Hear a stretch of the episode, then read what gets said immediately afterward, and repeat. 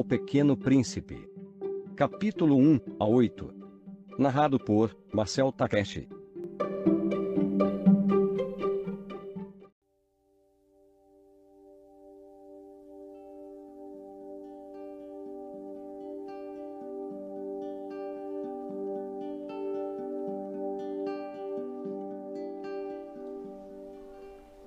Peço perdão às crianças por dedicar este livro a uma pessoa grande.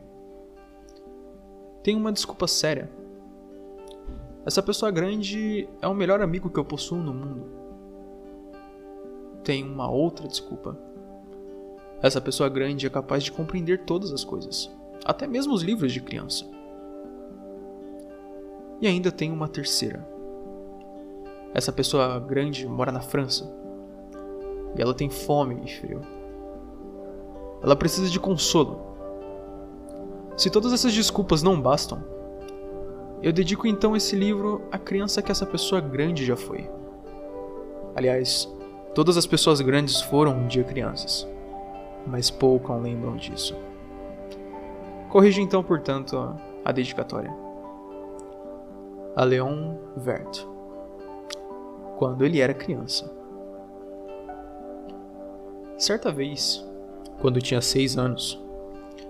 Vi no livro sobre a Floresta Virgem, Histórias Vividas, uma imponente gravura. Representava ela uma jiboia que engoliu uma fera. Eis a cópia do desenho. Dizia o livro: as jiboias engolem, sem mastigar, a presa inteira. Em seguida, não podem mover-se e dormem os seis meses da digestão. Refleti muito então sobre as aventuras da selva e fiz com lápis de cor o meu primeiro desenho. meu desenho número um era assim. Mostrei minha obra-prima às pessoas grandes e perguntei se o meu desenho lhes fazia medo. Responderam-me: Por que é que um chapéu faria medo? Meu desenho não representava um chapéu. Representava uma jiboia digerindo um elefante. Desenhei então o interior da jiboia, a fim de que as pessoas grandes pudessem compreender. Elas têm sempre necessidade de explicação. Meu desenho número 2 era como uma jiboia transparente, com um elefante dentro.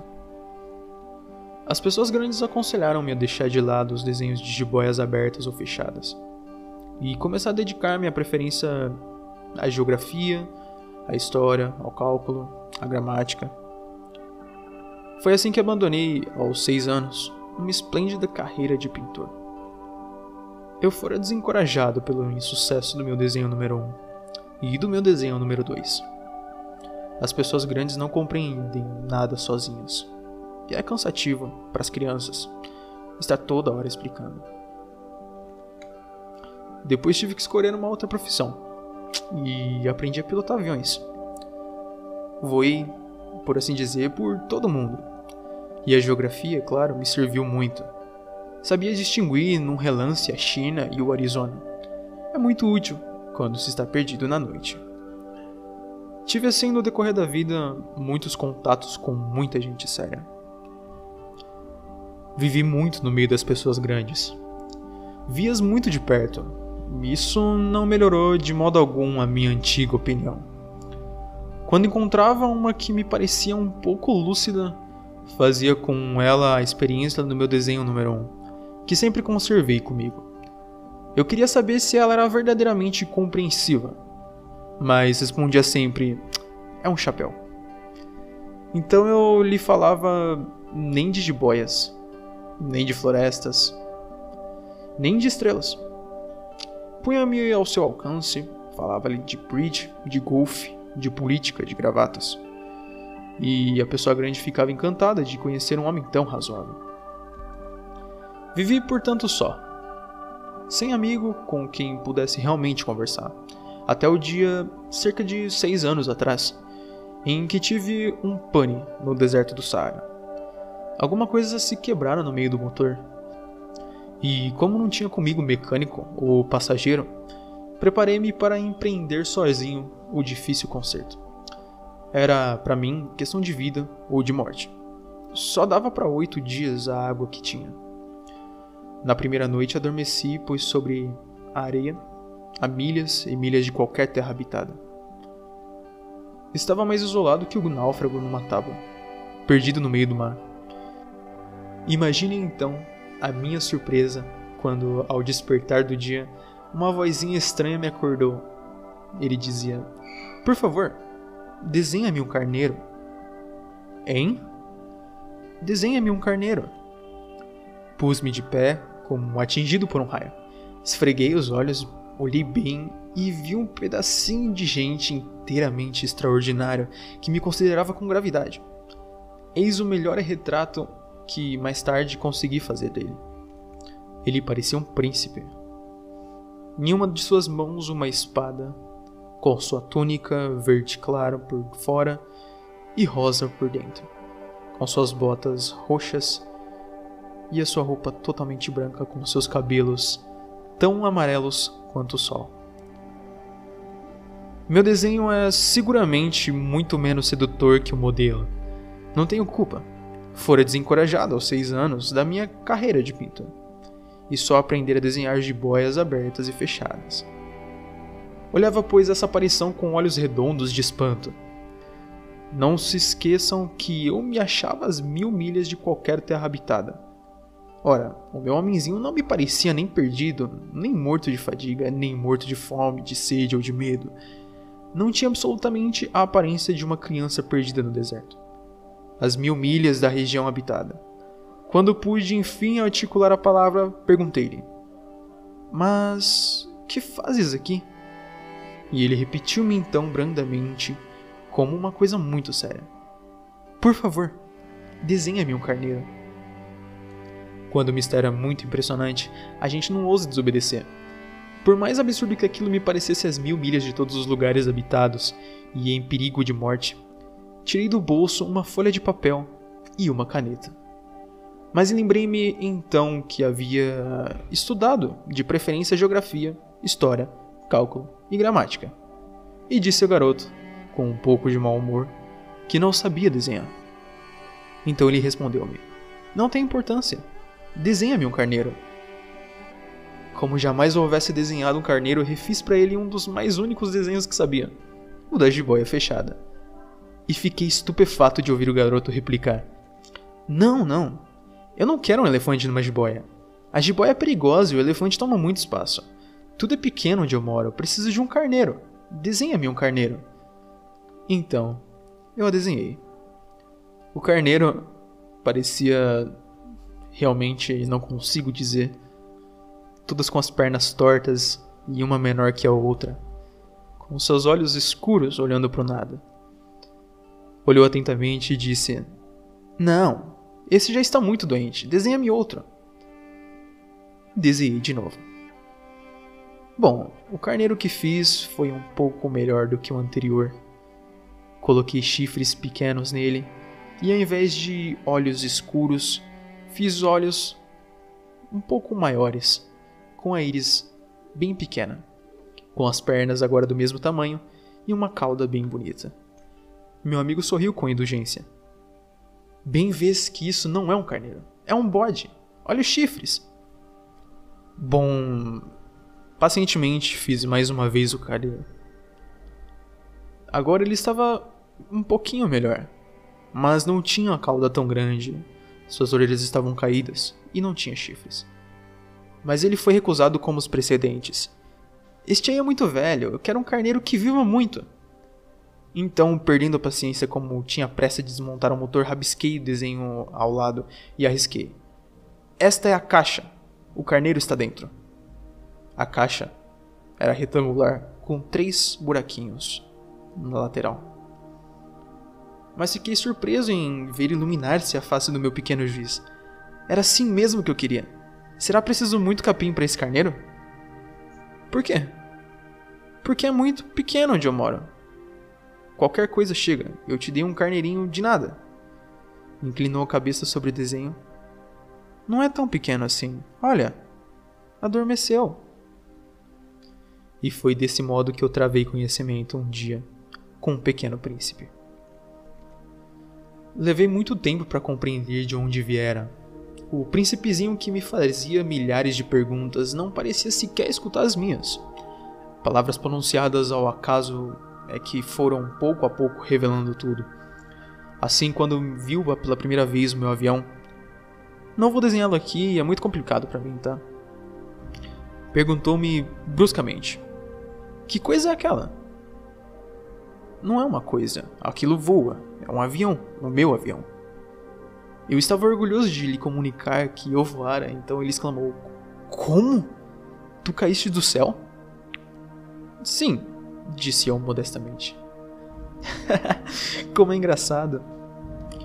E o príncipezinho deu uma bela risada que me irritou profundamente. Gosto que levem a sério as minhas desgraças. E em seguida acrescentou: Então tu vens do céu? De que planeta és tu? Vislumbrei um clarão no mistério de sua presença e interroguei bruscamente: Tu vens então de outro planeta? Mas ele não me respondeu. Balançava lentamente a cabeça considerando o avião. É verdade que nisto aí não pode ter vindo de longe. Mergulhou então num pensamento que durou muito tempo. Depois, tirando do bolso o meu carneiro, ficou contemplando seu tesouro. Poderão imaginar que eu ficara intrigado com aquela semi-confidência sobre os outros planetas. Esforcei-me então por saber mais um pouco. De onde vens, meu bem? Onde é a tua casa? Para onde queres levar o meu carneiro? Ficou meditando em silêncio e depois respondeu: O bom é que a caixa que me deste poderá de noite servir de casa, né? Sem dúvida. E se tu fores bonzinho, darei também uma corda para amarrá-lo durante o dia e uma estaca. A proposta pareceu chocá-lo. Amarrar? Que ideia esquisita! Mas se tu não amarras, ele vai embora e se perde. E meu amigo deu uma nova risada. Mas onde queres que ele vá? Não sei. Por aí, andando sempre para frente. Então o príncipezinho observou, muito sério. Não faz mal. É tão pequeno onde mora. E depois, talvez com um pouco de melancolia, acrescentou ainda: quando a gente anda sempre para frente, não pode mesmo ir longe. Eu aprendera, pois, uma segunda coisa, importantíssima na verdade. O seu planeta de origem era pouco maior que uma casa. Não era surpresa para mim, sabia que além dos grandes planetas, a Terra, Júpiter, Marte ou Vênus, aos quais se deram nome a centenas e centenas de outros, por vezes tão pequenos que mal se veem no telescópio quando o astrônomo descobre um deles, dá-lhe por nome um número. Chama, por exemplo, asteroide 3251. Tenho sérias razões para supor que o planeta de onde vinha o príncipe era o asteroide B612. Esses asteroides foram só vistos uma vez ao telescópio em 1909 por um astrônomo turco. Ele fizera na época uma grande demonstração da sua descoberta num congresso internacional de astronomia mas ninguém lhe dera crédito, por causa das roupas que usava. As pessoas grandes são assim. Felizmente, para a reputação do asteroide B612, um ditador turco obrigou o povo, sob pena de morte, a vestir-se à moda europeia. O astrônomo repetiu-se sua demonstração em 1920, numa elegante casaca. Então, dessa vez, todo mundo se convenceu. Se lhes dou esses detalhes sobre o asteroide B612 e lhes confio seu número, é por causa das pessoas grandes. As pessoas grandes adoram os números. Quando a gente lhes fala de um novo amigo, elas jamais se informam do essencial. Não perguntam nunca qual é o som da sua voz, qual é o brinquedo que prefere, será que coleciona borboletas? Mas perguntam qual é a sua idade, quantos irmãos tem, quanto pesa, quanto ganha seu pai, Somente então é que elas julgam conhecê-lo. Se dizemos às pessoas grandes, vi uma bela casa de tijolos cor-de-rosa, girando nas janelas, pombas no telhado, elas não conseguem de modo nenhum fazer uma ideia da casa. É preciso dizer-lhes, vi uma casa de 600 contos. Então elas exclamam, que beleza! Assim, se a gente lhes disser, a prova de que um príncipezinho existia é que ele era encantador, que ele ria e que ele queria um carneiro. Quando alguém quer um carneiro, é porque ele existe. elas simplesmente darão de ombros e nos chamarão de criança. Mas se dissermos o planeta de onde ele vinha é o asteroide B612, ficarão inteiramente convencidas e não amolarão com perguntas. Elas são assim mesmo. É preciso não lhes querer mal por isso. As crianças devem ser muito indulgentes com as pessoas grandes. Mas nós, nós que compreendemos a vida, nós não ligamos aos números. Gostaria de ter começado essa história à moda dos contos de fada. Teria gostado de dizer: era uma vez um pequeno príncipe que habitava um planeta pouco maior que ele e que tinha necessidade de um amigo. Para aqueles que compreendessem a vida, isto pareceria sem dúvida muito mais verdadeiro. Porque eu não gosto que leiam meu livro levianamente. Dá-me tristeza narrar essas lembranças. Fazem já seis anos que meu amigo se foi com o seu carneiro. Se tento descrevê-lo aqui, é justamente porque não quero esquecer. É triste esquecer um amigo. Nem todo mundo tem amigo. E eu corro o risco de ficar com as pessoas grandes, que só se interessam por números. Foi por causa disso que comprei algumas caixas de tintas e alguns lápis também é duro pôr-se a desenhar na minha idade, quando nunca se fez outra tentativa além das jiboias fechadas e abertas dos longínquos seis anos.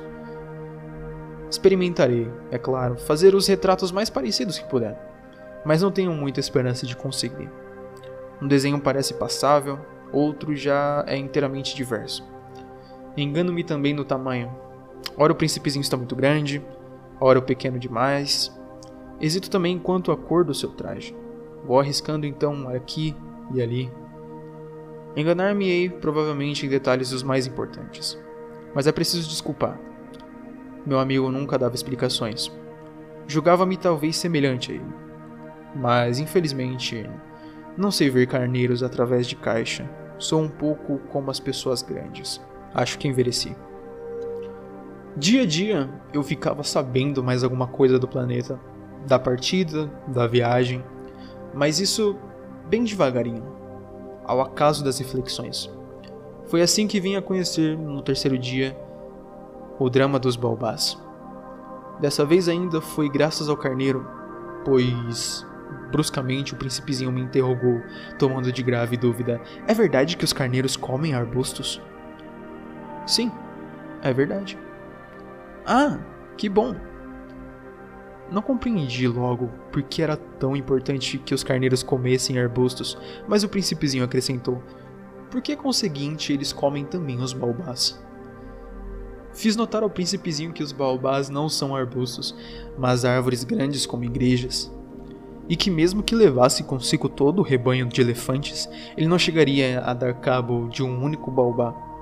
A ideia de um rebanho de elefantes fez rir ao príncipezinho, seria preciso botar um por cima do outro.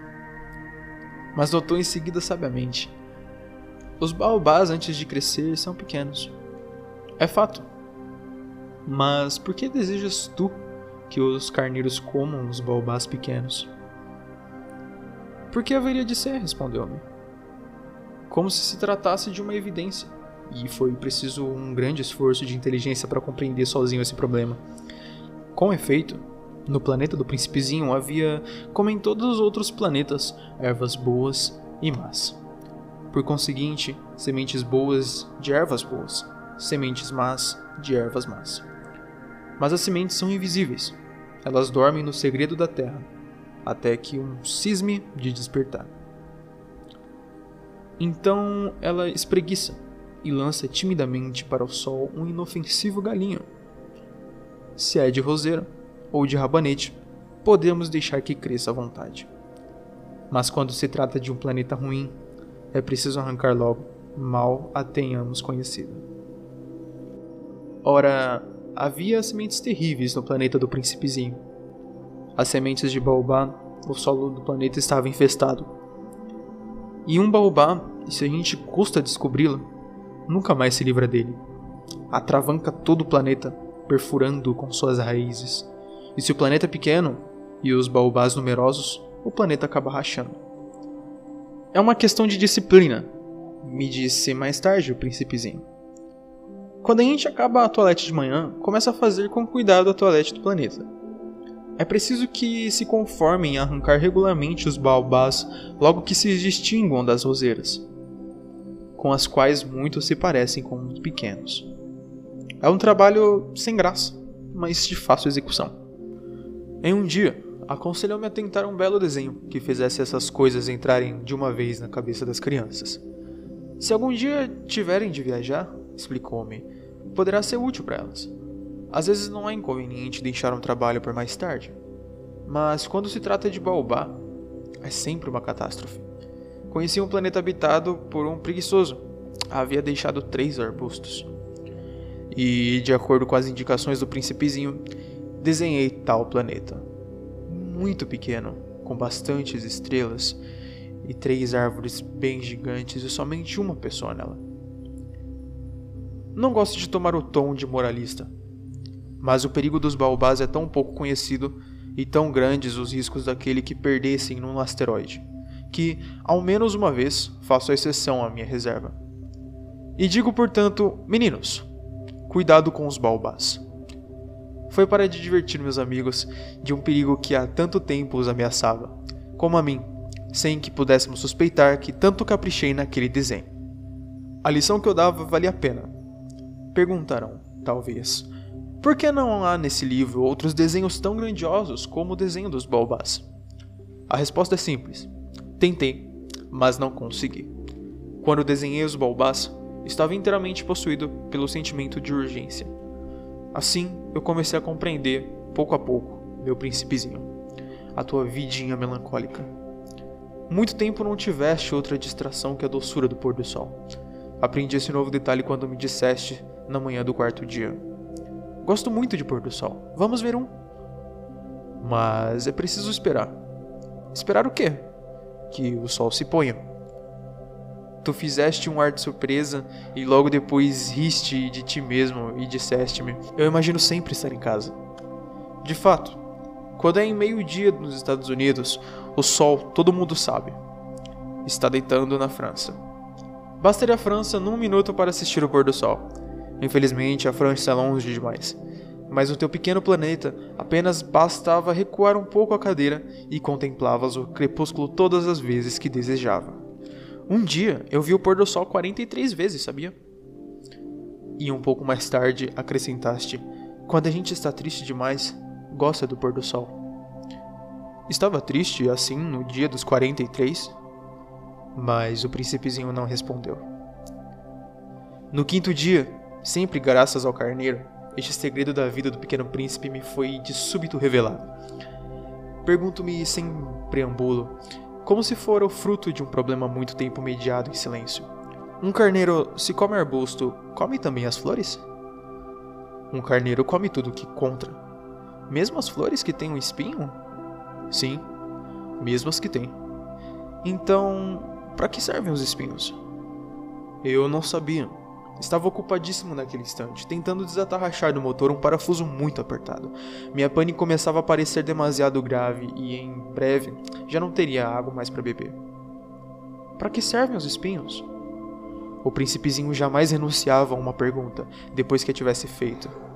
Mas eu estava irritado com o parafuso e respondi qualquer coisa. Espinho não serve para nada, são pura maldade das flores. Oh! Mas, após o silêncio, ele me disse com uma espécie de rancor: não acredito. As flores são fracas, ingênuas, defendem-se como podem. Elas se julgam terríveis com seus espinhos. Não respondi.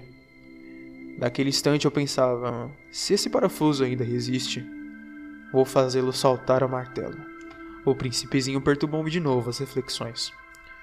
E tu pensas então que as flores. Ora, eu não penso nada. Eu respondi qualquer coisa, eu só me ocupo com as coisas sérias. Ele me olhou estupefato. Coisas sérias? Via-me martelo em punho, dedos sujos de graxa, curvado sobre um feio objeto. Tu falas como as pessoas grandes. Senti um pouco de vergonha. Mas ele acrescentou implacável: Tu confunde todas as coisas. Misturas tudo. Estava realmente muito irritado. Sacudia ao vento cabelos de ouro. Eu conheço um planeta onde há um sujeito vermelho, quase roxo. Nunca cheirou uma flor. Nunca olhou uma estrela. Nunca amou ninguém. Nunca fez outra coisa senão somas. E o dia todo repete como tu. Eu sou um homem sério, eu sou um homem sério. E isso o faz inchar-se de orgulho, mas ele não é um homem, ele é um cogumelo. Um o quê? Um cogumelo. O príncipezinho estava agora pálido de cólera. Há milhões e milhões de anos que as flores fabricam espinhos. Há milhões e milhões de anos que os carneiros as comem, apesar de tudo. E não será sério procurar compreender por que perdem tanto tempo fabricando espinhos inúteis? Não terá importância a guerra dos carneiros e das flores? Não será mais importante que as contas de tal sujeito? E se eu, por minha vez, conheço uma flor única no mundo, que só existe no meu planeta, e que um belo dia um carneirinho pode liquidar num só golpe, sem avaliar o que faz? Isso não tem importância? Corou um pouco e continuou em seguida. Se alguém ama uma flor da qual só existe um exemplar em milhões e milhões de estrelas, isso basta para que seja feliz quando contempla. Ele pensa: minha flor está lá, em algum lugar. Mas se o carneiro come a flor, é para ele bruscamente, como se todas as estrelas se apagassem. E isso não tem importância. Não pôde dizer mais nada. Pôs-se bruscamente a soluçar. A noite caíra. Larguei as ferramentas. Ria-me do martelo, do parafuso, da sede e da morte. Havia numa estrela, num planeta, o meu, a Terra, um príncipezinho a consolar. Tomei-o nos braços e embalei-o. E lhe dizia: a flor que tu amas não está em perigo. Vou desenhar uma pequena mordaça para o carneiro, uma armadura para a flor. Eu. Eu não sabia o que dizer. Sentia-me desajeitada. Não sabia como atingi-lo, onde encontrá-lo. É tão misterioso o país das lágrimas. Pude bem cedo conhecer melhor aquela flor. Sempre houvera no planeta do Pequeno Príncipe flores muito simples, ornadas de uma só fileira de pétalas, e que não ocupavam lugar nem incomodavam ninguém. Apareciam certa manhã na relva, e já à tarde se extinguiam. Mas aquela brotara um dia de um grão trazido não se sabe de onde, e um príncipezinho vigiara de perto o pequeno broto tão diferente dos outros. Podia ser uma espécie de baobá mas o arbusto logo parou de crescer. E começou então a preparar uma flor. O príncipezinho que assistia à instalação de um enorme botão se bem sentiu que saíra dali uma aparição miraculosa. Mas a flor não acabava mais de se preparar, de preparar sua beleza, no seu verde quarto. Escolhia as cores com cuidado, vestia-se lentamente, ajustava uma a uma suas pétalas, não queria sair como os cravos, amarrotada. No radioso esplendor da sua beleza é que ela queria aparecer. Ah, sim, era vaidosa. Sua misteriosa toilette, portanto, dura dias e dias. E eis que uma bela manhã, justamente à hora do sol nascer, havia-se afinal mostrado. E ela, que se preparava com tanto esmero, disse bocejando: Ah, eu acabo de despertar, desculpe. Estou ainda toda despenteada. O príncipezinho então não pôde conter o seu espanto. Como és bonita! Não é? Respondeu a flor docemente. Nasci ao mesmo tempo que o sol. O príncipezinho percebeu logo que a flor não era modesta, mas era tão comovente. Creio que é hora do almoço, acrescentou ela. Tu poderias cuidar de mim. E o príncipezinho, embaraçado, fora buscar um regador com água fresca e servir a flor. Assim, ela afligira logo com sua mórbida vaidade. Um dia, por exemplo, falando dos seus quatro espinhos, dissera ao pequeno príncipe: É que eles podem vir, os tigres, com suas garras. Não há tigres no meu planeta, objetara o príncipezinho.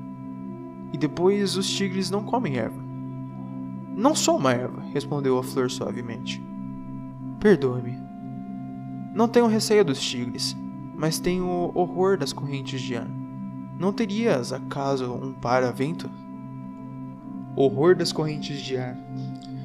Não é muito bom para uma planta, notara o príncipezinho. É bem complicada essa flor.